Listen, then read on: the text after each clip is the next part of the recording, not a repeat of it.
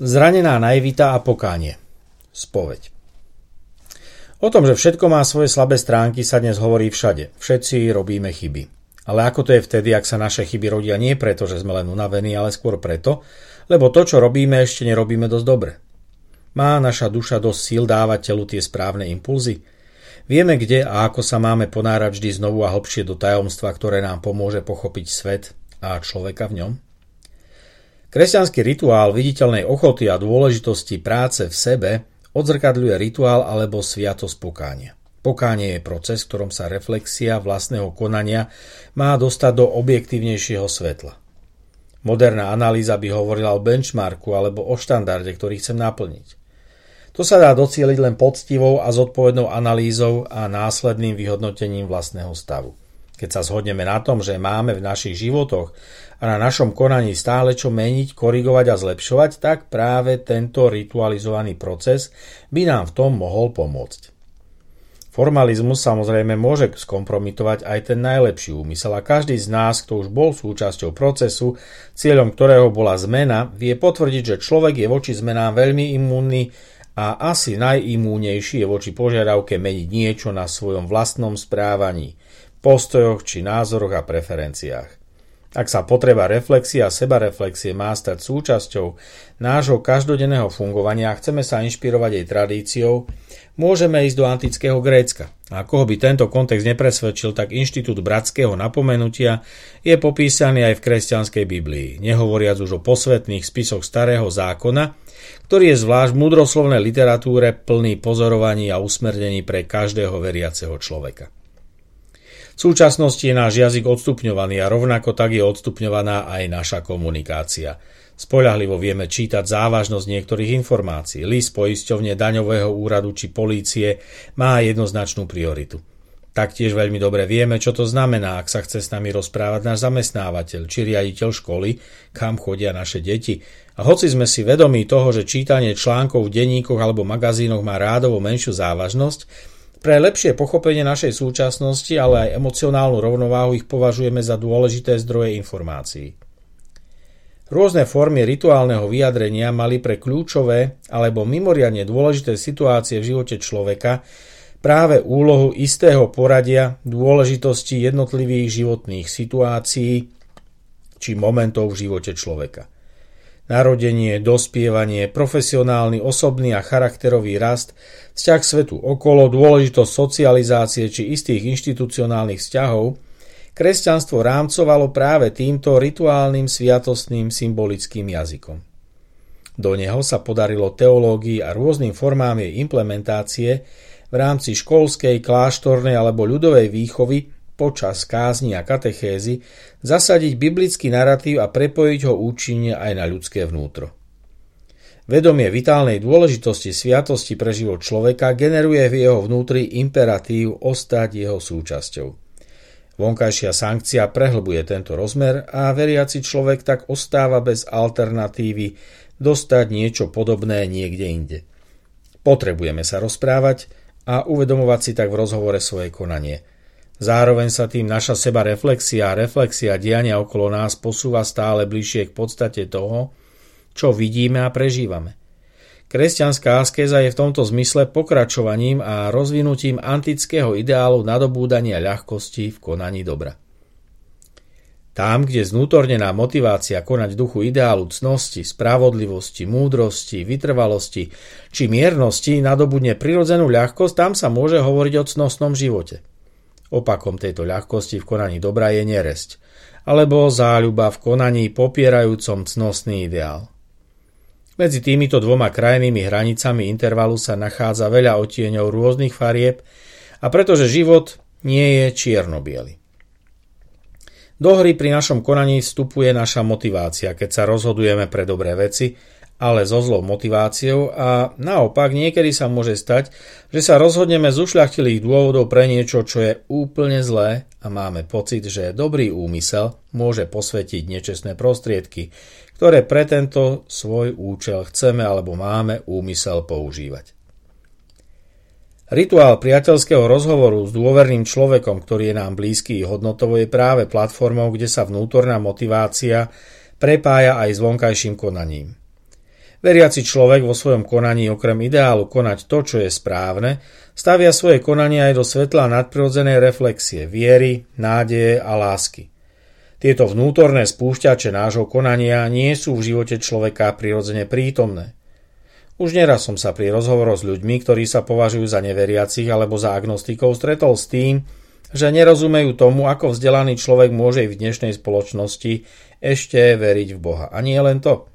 Pri pohľade na svet, kde je veľa nevysvetliteľného v oblasti utrpenia, sociálnych napätí či rôznych foriem nespravodlivosti, sa sami od seba ponúkajú otázky ohľadom toho, prečo to Boh vôbec dovolí.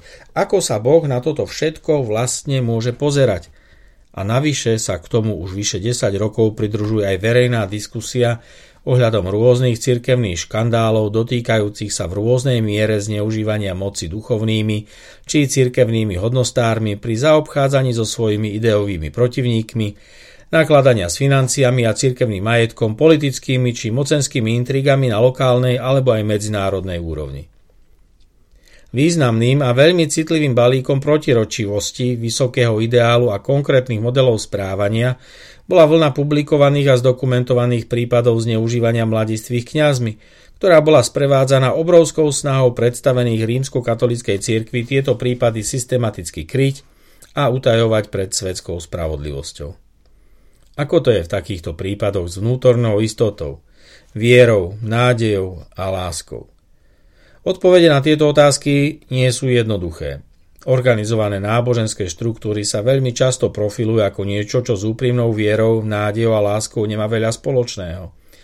Naopak otvorene tomuto ideálu protirečia a kompromitujú ho.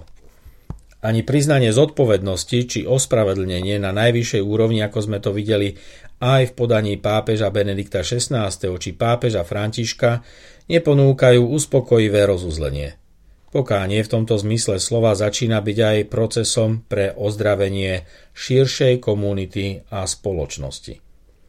Ospravedlnenie a rozhodnutie zmeniť svoje konanie nemôže ostať len v rovine verejného vyhlásenia. Ak nie je sprevádzané úprimným a autentickým rozhodnutím niečo zmeniť, vytvoriť mechanizmy a procesy, ktoré zabezpečia, že sa situácia opäť postaví na nohy, nie je ani celkom úprimné. Bez rituálu sebareflexia a spýtovania svedomia sa však niečo také neudeje. Sankcie sú len hrozbou, keď sa napríklad v prípade sexuálneho zneužívania dá oprieť aj o fakt dokonaného kriminálneho skutku a dôkaznými materiálmi vynútiť potrestanie tých, ktorí za pochybenia nesú zodpovednosť. Pokánie je však niečo hlbšie spoločenstve vnútorného preniknutia sa s túžbou po ideáli rodí tá najčistejšia motivácia dať veci do poriadku. Nedieje sa to však magicky a samo od seba. Človek dnes nepotrebuje bútľavú vrbu či múr nárekov. Nie je to len potreba vyrozprávať sa, čo vytvára priestor porozumenia, v ktorom sa rodí nová kvalita.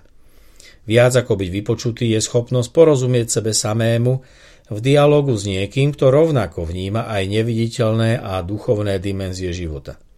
Pochybnosti a relativizácia všetkého sa ponúka ako prvá voľba, no svet ducha má rád aj konštanty a axiómy, ktoré sa nemenia každý deň. Dobro a zlo, egoizmus a veľkodušnosť, otvorenosť a úzkoprsosť či strach z budúcnosti sú základnými východiskami, ktoré môžu vzájomnú výmenu úplne zastaviť.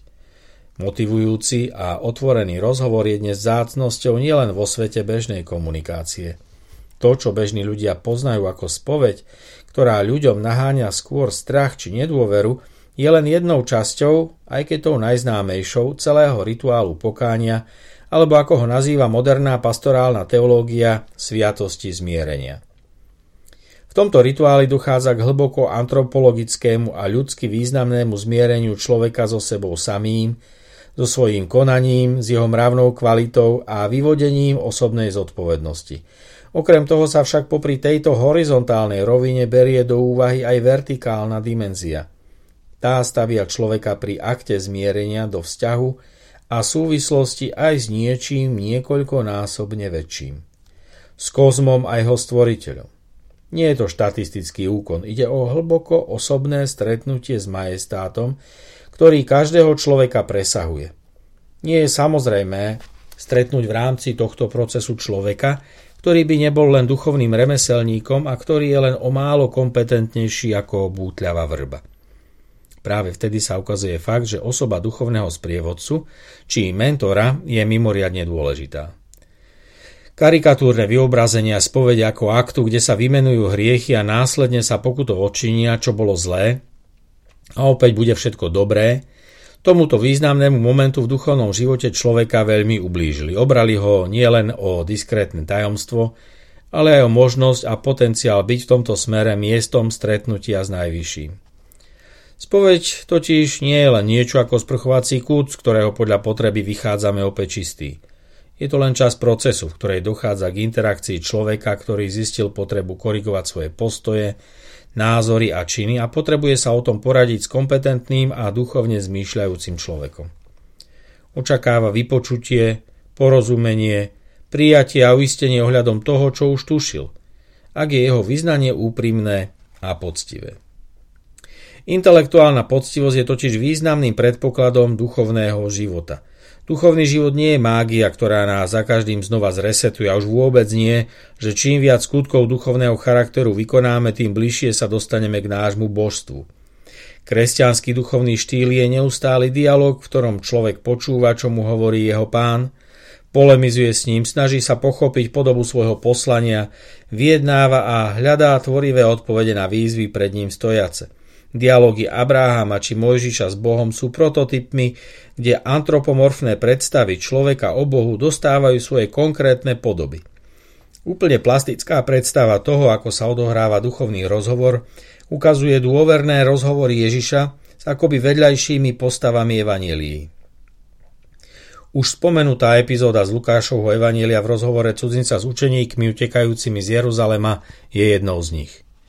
Ježiš sa však rozpráva s mýtnikom a povoláva ho, aby strávil čas jeho verejného účinkovania v jeho spoločnosti. Rozpráva sa so ženou pochybnej povesti a motivuje ju novým životným postojom. Rozhovor so Samaritánkou, dialógy s Tomášom, Pilátom či pred veľradou ukazujú neohrozenosť človeka Ježiša, preniknutého hlboko duchom svojho otca. Nebojí sa a vidí ďalej.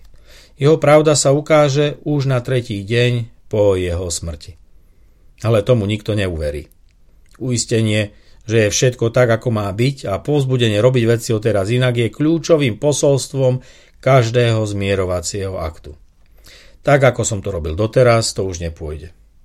Preto s tým treba nielen pasívne skončiť, ale je potrebné dobrom premáhať a prečíslovať zlo.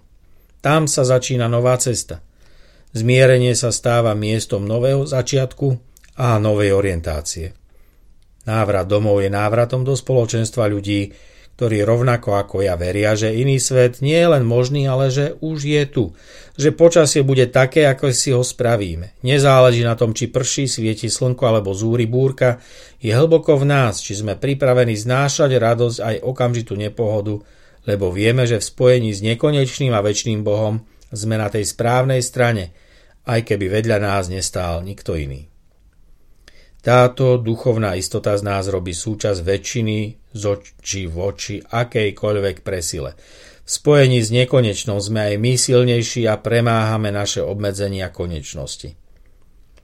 Po rituáli zmierenia odchádzame do sveta silnejší a presvedčivejší. Máme silu, odvahu aj vieru, že to, čo chceme, sa dá dokázať. Ježiš dokázal veci, ktoré sa jeho súčasníkom zdali oveľa menej pravdepodobné. Bratské napomenutie sa pod vplyvom inštitúcií zmenilo a my možno okolo seba nemáme bezprostredne práve tých ľudí, ktorých potrebujeme. Preto cirkevné dejiny registrujú ušnú spoveď ako inštitucionálny nástroj na pomoc jednotlivcovi, ktorý potrebuje počuť slovo uistenia a povzbudenia. Nie je to však nič nenahraditeľné, ak pochopíme, že sme to že sme sa to dobre naučili hľadať a poznávať uprostred sveta a ľudí. Ak vieme čítať znamenia čias a slova či skutky ľudí okolo nás, nájdeme odpovede na naše otázky skôr, ako by sme sa nazdali. Čítame, počúvame, vidíme svet okolo nás a inšpirácia ostať pokorným a pravdivým človekom je tým najzrozumiteľnejším posolstvom. Práve tam, v pokore, keď poznávame správu o potrebe mať vedomie o tom, že nie sme ešte tam, kam chceme prísť, nám dáva istotu nádeje, viery. Vtedy spoznávame, že láska je práve to, že máme ochotu vytrvať, lebo život je iný, ako sme si predstavovali a frustrácia je len pozvaním k pohľadu novým oknom seba poznania. Obrad zmierenia sa môže odohrať kdekoľvek a kedykoľvek. Náš úprimný hlas a priznanie si vlastného obmedzenia je počuť všade. Je jasné, že ako deti sa musíme všetko učiť. Je tu však čas zanechať detské spôsoby a postaviť sa pred tvár sveta s dospelou a zrelou vierou. V nej sa nájde tiež dosť síl, aby sa naše zmierenie s nami, ľuďmi aj Bohom naplnilo v zmierení s cirkevným spoločenstvom, ktoré toto naše poznanie vie autenticky prijať a spracovať. Jednoducho a poctivo. A inak. Chceme veriť vo víťazstvo dobrá a túto našu naivnú odhodlanosť nemôže narušiť hriech iných. Frustrácia zo zloby sveta nie je dôvodom na útek či rezignáciu. Sme tu, aby sme sa ešte o čosi viac spojili s vnútornou silou toho a tých, ktorí to dokázali už pred nami. Tam sa realizuje nové oslobodenie a vzniká nová jednota. Naivita detí sa v nás zmierí s naivitou poučeného a zraneného človeka, ktorý však prekonal svoje zranenia. Rany sa zacelili, a akokoľvek výrazné jazvy po nich ostali, je to už len znamenie víťazného zápasu samého so sebou. V ňom sa spomienka na prekonané pády, po ktorých sme vždy znovu mali odvahu a ochotu vstať, stáva svetlom, za ktorým kráčame. A uistením, že kráčame správnym smerom.